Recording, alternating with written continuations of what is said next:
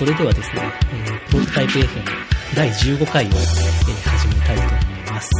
えーこのプロトタイプ FM は、起業家、エンジニア、デザイナーなど、スタートアップやプロダクトを作る人のリアルな声をお届けするというポッドキャストです。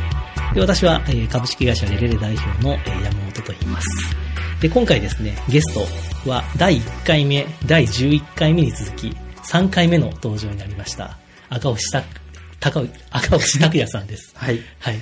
よろしくお願いします。よろしくお願いします。久しぶりです、お久しぶりです。あの3回も出てるんですね。もう3回目。第1回目っていつやったか覚えてますか？えーっとね、1年半ぐらい前じゃないですかね。ああ、そうですね。だいたい2015年の2月。ん？なので、1年、もっと前ですか？1年ちょい、もっと、もうちょい前。で、2回目が11回目に出ていただいてるんですけど、それが2016年3月。うんうんうんうん最近、半年前です。半年前。半年に1回ぐらいうん登場ということで、うんはい。頑張ります。よろしくお願いします。で、今日は、ちょっとこの収録の場所が、今までまでとちょっと変わってましてね。うん。ちょっと、後でちょっと、これ写真撮って、はい。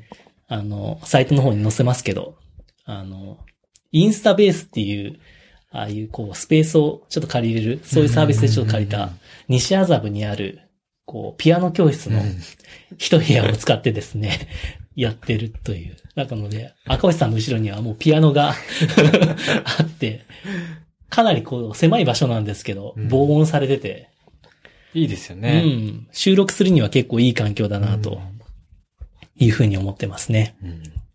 で、ちょっと今日は喋りたいことがあってですね、ちょっとニュース的に一個トピックがあって、まあ僕はこのプロトタイプ FM をやってた、まさにこの1回目2015年2月の時点ではずっとこのか株式会社レレレっていうのをやってたんですけど、はい。ちょっとちょうど先週2016年の10月6日にちょっとリリースが、というかニュースが出まして、まあちょっとこれサイトの方にあのテッククランチの URL を載せておきますけども、あの、レレレコーヒーミーティングタイムチケットなどをグローバルウェイに譲渡っていう、うん。そういうニュースがちょっと出ましてね。うん。あの、まあ、どういうことかっていうと、うん。まあ僕がやってた会社でやってた事業を全部、他の会社に全部売ったということなんですね。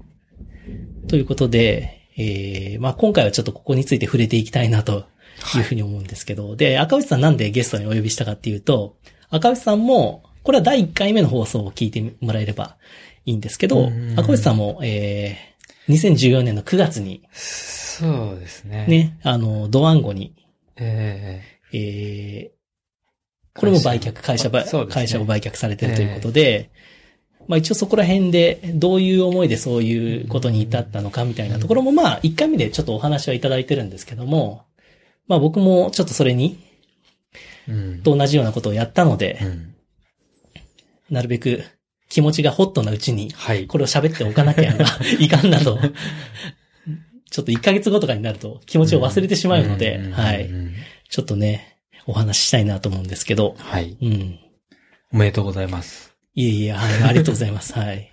ちょっと赤星さんには、え本当にこれが決まるちょっと前ぐらいにえ、そうですね。焼き鳥屋さんで、ええお話また、はい、会っええて話したんですけども、うん、まあ、個人的なちょっと気持ちとしてはですね、はい。ええまあ、ちょうど始めて4年ぐらい、うんうん4年とちょっとぐらい会社をやってて、うんうん。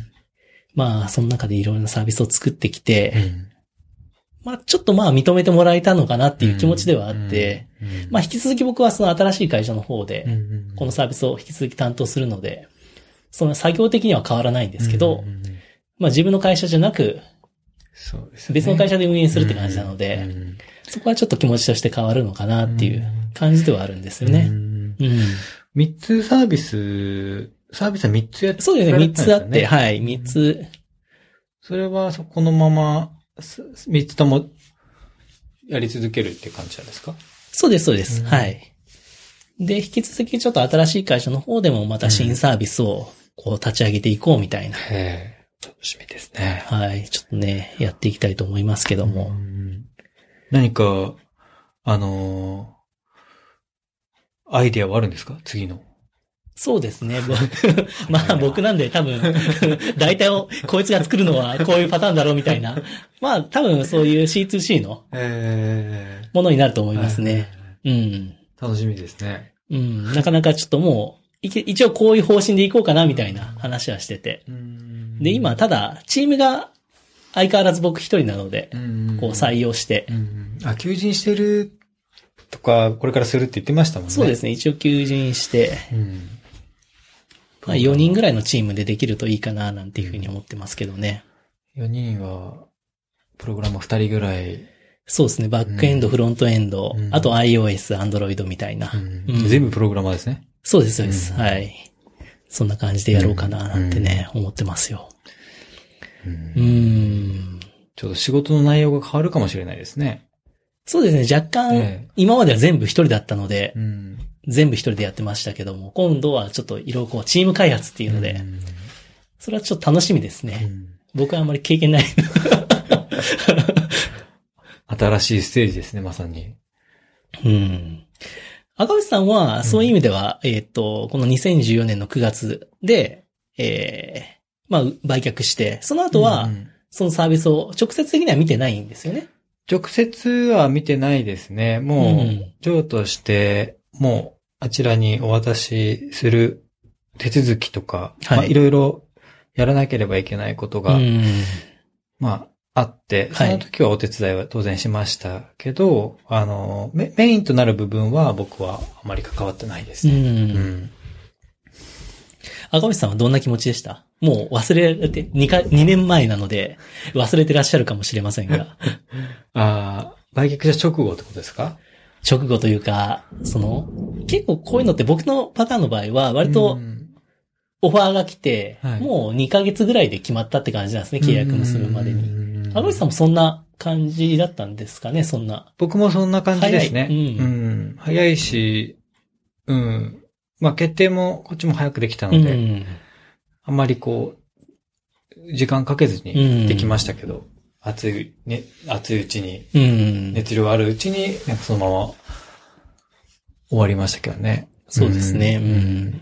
一応まあこういうスタートアップとかベンチャーって、まあこう、一応こう、他の会社にうん。買、買収されたっていううん形にはなって、うん一時期こう、ちょっとネガティブな見見られ方をしてる時期もなんかあったかもしれないですけど、何年かずっと、そのライブドアのあの頃、はいはいはいはい世間的なメディアではですね。。だけど、まあ基本的にはいいことなんですよね。そうですね。スタートアップのうん一つのこの EXIT の形の一つというか、う。うんん。なんか、ハゲタカとかですよね。なんかあんまり良くないイメージがあるのは。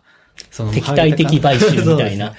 うん。だけど、こういうふうになんか、そういう新しい会社でもそのサービスを伸ばそうとして、期待して買ってくれるっていうのは、すごくポジティブで、いいことかなというふうには思ってて、まあ僕自身もこう一人でずっとやってきて、うん。まあ正直なところで言うとそのサービスの成長がちょっとこう緩んでるというか、そういう時期だったので、まあ新しい会社でちょっと大きい予算をつけてもらって、うん。いろいろ広告とか、とか、こう人材にお金かけて、もう一回そのサービスに注力してできるいいタイミングかなと思って、うんこういう話はお受けしたんですけど、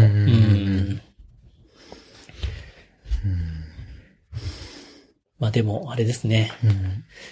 僕がちょっと感じたのは、まあ自分でこう、2012年に会社始めて、やっぱりこう、こう、スタートアップの、こう、熱いうん。期間、賞味期限とは言いませんが、え。こう、世間、まあ自分もそうですけど、周りから、なんかう、んあいつは新しいこと始めたな、みたいな、こう、ホットな期間、会社として、えっていうの、が結構短いなと思ったんですよね。うん。自分自身のこ身熱量もう、で、割とこう、最初の2、3年うん。ぐらいが一番こそう。う、自分的にもうん。大会的にもあそこなんか新しいことやってるなっていう時期で、そこの中でこう、バーンっていくようなうん。アプリとかサービスを出せないとう、んこう、スタートアップっていうのはなかなかこうんう、難しいなというふうに思いましたね。まあなんか、ずっと、どんどん早くなってきてますよね。うんなんかその、まあ、スタートし、立ち上げて、作って、なんか例えば、どっかに買収されるとか、はいっていう、なんか期間が短くなってるし、そのサービス伸びる、成長する時間もすごく短くてもすごい伸びたりするので、うんそう考えると、まあ、1、2、3年ぐらい、うん。長くて3年なんですかね。自分の気持ち的にも。そうですよね。うんその中でなんか一個、こう、うわーこれはいけるぞ、みたいな、手応えがないと、なかなかその先、まあ多分資金的にも苦しくなるでしょうしね、うん調達してるところとかは。僕の場合6年半やってるので、まあ、よく続いたなって自分でも思いますけど、ただ、まあ、ガスさんでも、アップじゃないですか。なんかあの感じ感覚的には。そうかガスさん自己資金なんでしたっけ、100そうですね。自己資金で、うん。まあ、なんか趣味みたいなもんだったので、はいあの、あとは途中で、あの、別のことを、別の会社でアプリとかを作っはいはい。たりしてたので、あの、そういう時は当然趣味の、趣味というか、自分の好きなことは土日にやってとかそういうはい感じはいはい。だったので、うんまあそういうことも含めての6年半なんで、うんうんうん。うんあとまあ一人で作ってたのでそんなにコストもかからずうに、んまあじわじわとそうですね。できましたけど、今のそのスタートアップみたいなうん。あの流れですと、6年はちょっとすごく、あんまりないですよね。あんまりないですよね。ううんん。あとあんまりこう一人だけでやるっていうパターンも昔に比べると随分少ないなのかなっていうふうに思いますけどね。うん。最初からこうチーム組んで始めるみたいな、っうん。うん。ていうチームがどんどん増えてるなと。増えて。ると思いますね。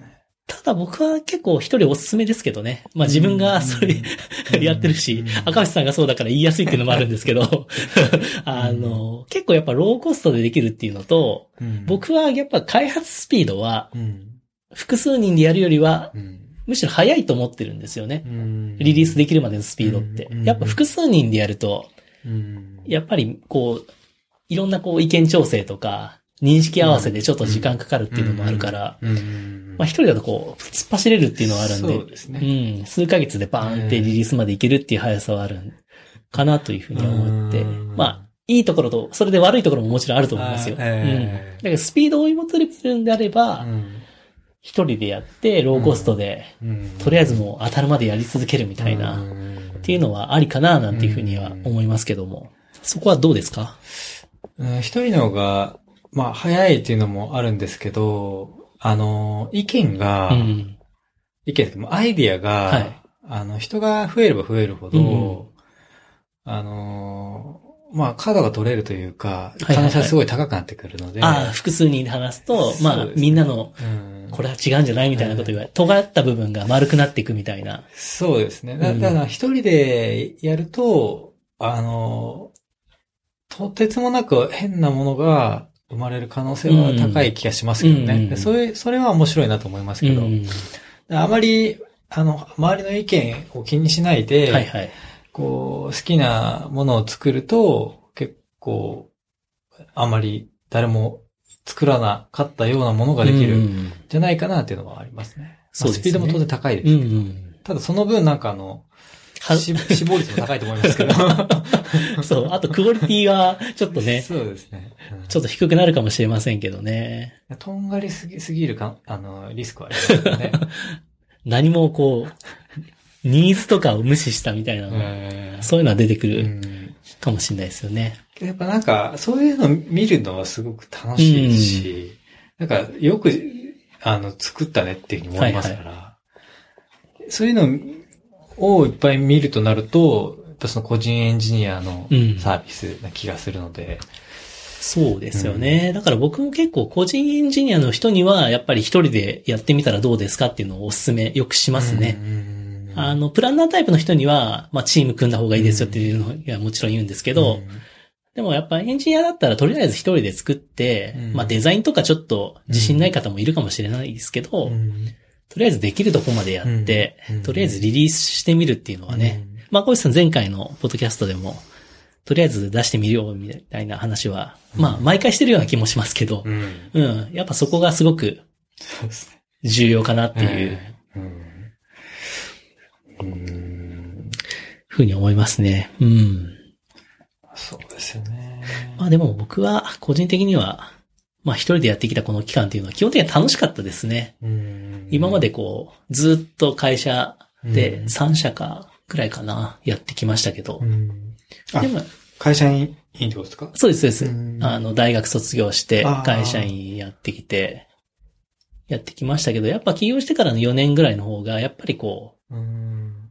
濃密ですか？濃密だったような気がしますよね。うん。自分で全部決めれたし、全全部が全自分の責任じゃないですか。すね。周りの責任にできないし、うん。なので、ある程度、それはそれでやりがいありましたよね。ありますね。うん。どこ行っても、何してても頭から離れないですけど、まあ、それ、それが楽しいって思えれば向いてるかもしれないですね。そのうん。起業したいような人たちは。そうなんですよ。うんなので、そこがまあ一人でやる面白さであり、うん。まあ、厳しさっていうか、なんか、もし、まあ僕もこの4年で4つ出したんですけど、まあ、もうすでにクローズ、半年でもうダメだと思って閉じたようなサービスももちろんあって、うん。まあそういう時はやっぱりこう、全部が自分の、うん。なんていうかう、ん全責任は自分で、ああ、誰のせいもできんな、みたいな。あの、え、え、4つ以上あったってことですか？うん、5つ以上あったってことですか？あと4つあったんですよ。ええ4つあって1つはもうクローズしてますね。あれかな？あのあ、フレンドトスってやつが、あのあコーヒーミーティングとタイムチケットの間に実は1個出してて、あったんですね。あったんです、あったんです。アプリを実は出してるんですよ。まあそれは半年でやめちゃいましたね。ううん。ん。それユーザーが集まらなかった。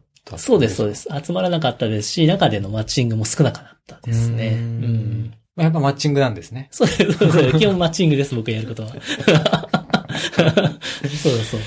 まあ、だからそこの取引数がわかんなかったっていう感じです。アプリですか？ウェブですか？えっ、と、それはもう、う最初はウェブで出して、うんあ、ダメだからアプリにしようってやって、あ結局、けど 1, 年ぐらいだらだらやってましたね。ん。知らなかった。そうなんですよ。それはやっぱ苦しかったですよね。ううんん。けど、なんか、まあ勉強になりますよね。勉強になります。うん。そういうのは。これは結構ねうん、やっぱリリースしないとわかんないことで、うん。ダメな方が実はこうん。う、学ぶことって結構あるんですよね。うん。もちろんこうなんかうまくいったパターンっていうのうんも成功事例はうん学習できるんですけど、うんダメな時っていうのは意外とこう反省できる材料が多い。っていうのはうんまあだけど繰り返しちゃいますけどね。うん同じような失敗を。またやっちゃったかみたいな。。うんまあタイミングもありますからね。タイミングによって、なんか同じことやった、やって成功する、まあうまくいく時もあるでしょうし、だから、まあ繰り返しでしょうね。そうですね。ううんん。そんなサービスがあったんですね。あったんですよ。いろいろ。はい。これからもね、僕は出し続けますので、散々また失敗もすると思いますが。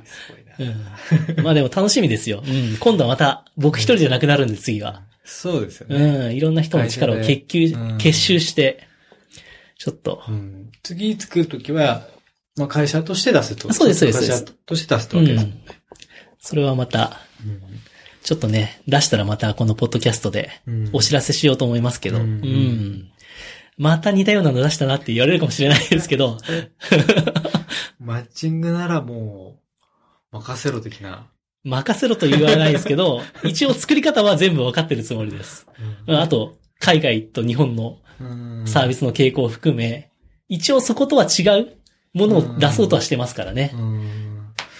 やっぱりなんかその、まあ、しダメなさ、ダメ、ダメだったサービスも、まあ、プロ、技術面に関してもそうですし、はアイデア面でもそうですし、次に活かせますもんね。そうなんですよね。技術も新しい技術使ってダメで、なんかそれを次のアプリに、アプリとかサービスに活かせることもできますし、あとやっぱなんか、深く開発するぐらい深く、その新しいシステムとか、なんかサービスとかを使ってみないと、思いつかないこともあると思うので、そうですね。そういうための熟成期間みたいな感じではありますよね。もし失敗したとしても。うん、うんあると思います。やっぱり、ただ単にこれ面白そうな、えーサードパーティーのなんかうん、ツールがあるから使ってみようっていうのと、実際に、こう、ユーザーさんに使ってもらうサービスで、うん。このツール入れてみようっていう時は、やっぱりちょっと、こう、うん。使い込みのうん度合いがやっぱり違うんで、うんうんうんやっぱいろんなこう、あ、これは使えるぞっていうのうんはすぐに詳しくなったりしますよね。ううんん。規約にも若干詳しくなったりして、うんこれはダメだよとか、そうです、そうです。うん、その時点でまあサービスできるかできないかの判断もまたできうますからね。ん。まあ、なのでね。まあ、とりあえずは、一旦ここは区切りですけども。うん。もう新しい会社で働いてますよ。あ、もう働いてるんですねはいはい。じゃあじゃあもう、いろいろ手続きなども、そうです、そうです。終わって、そうです。ただまだレレレはまだ残ってるんですけどうん、レレレはですね、この後解散して生産するっていう流れになって、うんこれ悲しいですね。言葉が悲しくて嫌だっていう。うんなくなります。今年中にはなくなります。あ、なるほど。はい寂しいな、なんか。そうなんですよね。これ寂しいですね。う。うんんあまり僕乗り気になってないです。ハンコつくのに。うん生産って言葉すげえ嫌だなと。解散はまだなんかうん、結集しそうな雰囲気あるじゃないですか。うん生産ってもうゼロだな、みたいな。解散はなんか、もう、もう先がなさそうですね。先先ないですよね解散はそうですね。再結成できます再からね。結成みたいな。生産って言葉厳しいなと思いましたけど。うんでももう、そそっちの、まあ、社員になってるんですかね。社員みたいな形になって。そうです、そうで。すもう社員ですよ。うん。なので、うんもう、えー会社、起業家というか、うん。もう、代表ではないですね。ううんん。で、会社員やって、起業して、また会社員。会社員に戻りましたね。まあうん入った経緯が全然違うので、はい。やることも全然違うと思いますけど。うん。また、うん。ちょっと今後はまたどうなるかわかんないですけどね。うん。まあ、とりあえずは今のところで。ラジオも大丈夫なんですか？ラジオ、あ、これですか？ポッドキャストわかんないです。でもこれ個人活動なので別に怒られはしないと思いますけどね。機密情報さえ、そうですうん、出さなければ。うん。うん。まあ、個人的な活動であれば。そうですね。ううんん。ですし、こうなんか、ん。発信していきたいっていう思いはありますからね。うんレレレレレとも関係ないですもんね。これレレレとも関係ないんですよ。個人で完全にやってることなので。うん。で、意外と皆さんね、うん赤星さんはどうかわかんないですけど、喜んでくれますよ。んあ、これに出ること。あ、そうですか。赤星さんどうですか？いや、僕も嬉しいですよ。はいなんか、あのー時間差で、この、なんかその、うん。赤星さんブログに載せてくれてますよね。リンクを。あ、うん載せてたかもしれないですうね。ん。たまにそっからあの、来ますよ。サイトの方に。二回意外と多分一回目から載せたのは。意外とやっぱ個人のうんなんかブログとかのプロフィールって、うん自分がなんかインタビューされましたとか、うん、っていうなんかメディアの記事とかあったりするじゃないですか。だけど実は音声のインタビューとかって意外とのないんですよねちょ。っとサイドバーとかに置いときましょうかね。